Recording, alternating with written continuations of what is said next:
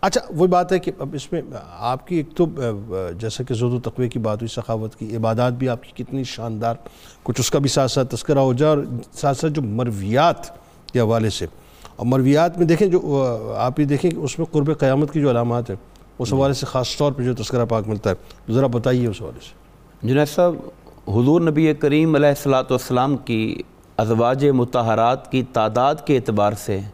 جو پہلو بعض اوقات لوگوں کے سامنے آتا ہے تو اس کی وجوہات میں سے جو انتخاب سرکار نے فرمایا اور اللہ کے اذن اور امر سے ہوا اس کے پیش نظر ایک بہت بڑا مقصد یہ تھا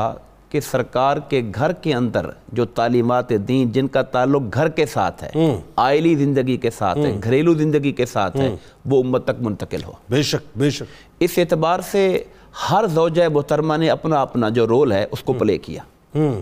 یعنی جو علم سرکار سے سیکھا اس علم کو آگے امت تک پہنچایا بلکہ یوں کہیے کہ جس رول کے لیے اللہ نے ان کو منتخب کیا تھا اس رول کو اللہ نے پلے کروایا ان سے۔ اور پھر دو پہلو ہیں ایک پہلو یہ ہے اپنے ذاتی زہد و تقوی کا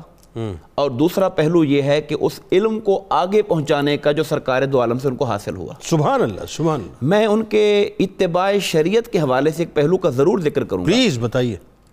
اور اس کا ذکر کرنا اس لیے لازم ہے کہ ہمارے ہاں بہت سی چیزیں ایسی ہیں جو پھیل جاتی ہیں اور ہم اس کو دینی اعتبار سے غور نہیں کر رہے ہوتے ٹھیک ہے آپ جانتے ہیں کہ موت اور حیات زندگی کا حصہ ہے بالکل ٹھیک ہے آنے والوں کے آنے پر خوشی ہوتی ہے اور جانے والوں کے جانے پر جدائی پر دکھ اور تکلیف بھی ہوتا ہاں آپ کے بھائی کا جو معاملہ ہے پردہ فرمانے کا ہے حضور نبی کریم علیہ السلاۃ والسلام نے یہ تعلیم دی امت کو کہ جب کسی کا کوئی فوت ہو جاتا جی، ہے جی، تو جی۔ سوگ فطری چیز ہے مگر اس کی ایک حد ہے کہ تین دن سے اوپر سوگ نہ کیا جائے۔ بالکل ٹھیک ہے خواہ وہ آپ کا کتنا ہی عزیز کیوں نہیں ہے درست درست سوائے ایک عورت کے لیے جس کا شوہر فوت ہو جائے ٹھیک ہے اس کے لیے چار ماہ دس دن کا درست ایک سوگ اور عدت رکھی گئی درست اور وہ بھی اگر پریگننٹ ہے تو اس کا بھی سوگ وضع حمل کے ساتھ ختم ہو جاتا ہے ٹھیک ہے حضرت زینب بنت جہش عمر مومنی رضی اللہ تعالیٰ عنہ آپ کے بھائی انتقال کر جاتے جی حضرت عبداللہ بن جاہش رضی ہیں اللہ تعالیٰ اور تیسرا دن جب آتا ہے تو آپ خوشبو منگاتی ہیں اپنے آپ کو خوشبو لگاتی ہیں آراستہ کرتی ہیں اور آپ فرماتی ہیں مجھے ضرورت نہیں تھی اس بات کی کہ میں اپنے آپ کو آراستہ کروں خوشبو لگاؤں مگر میں نے رسول اللہ صلی اللہ علیہ وسلم کا یہ فرمان سنا ہوا ہے ہوں کہ وہ مومن عورت جو اللہ اور آخرت کے دن پر ایمان رکھنے والی ہے اسے چاہیے کہ وہ کسی مرنے والے کی میت کے اوپر تین دن سے زیادہ سوگ نہ کرے سوائے اپنے شوہر کے تو آقا نامدار کے اس حکم کی یعنی جو شریعت مصطفیٰ ہے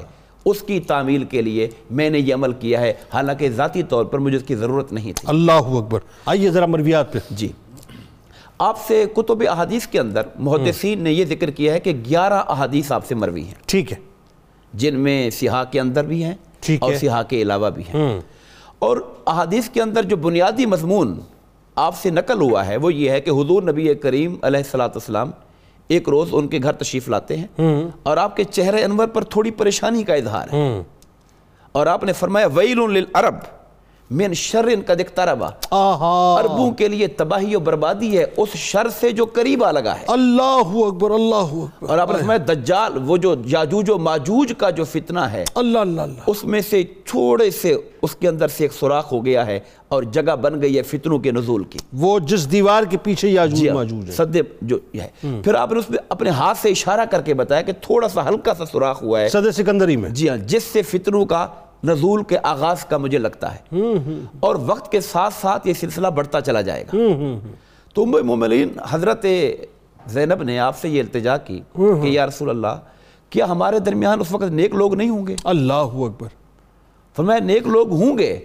مگر خبص اور پالیدگی کا کثرت ہو چکی ہوگی اللہ اس میں اضافہ ہو چکا ہو اللہ اکبر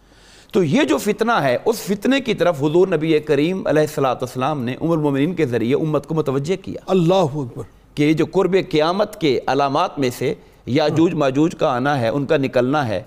دجال کا آنا ہے اور دیگر جو فتنے پھیل جائیں گے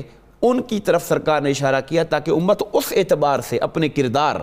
اپنے افعال اپنے اعمال و احوال پہ نگاہ رکھے اللہ اکبر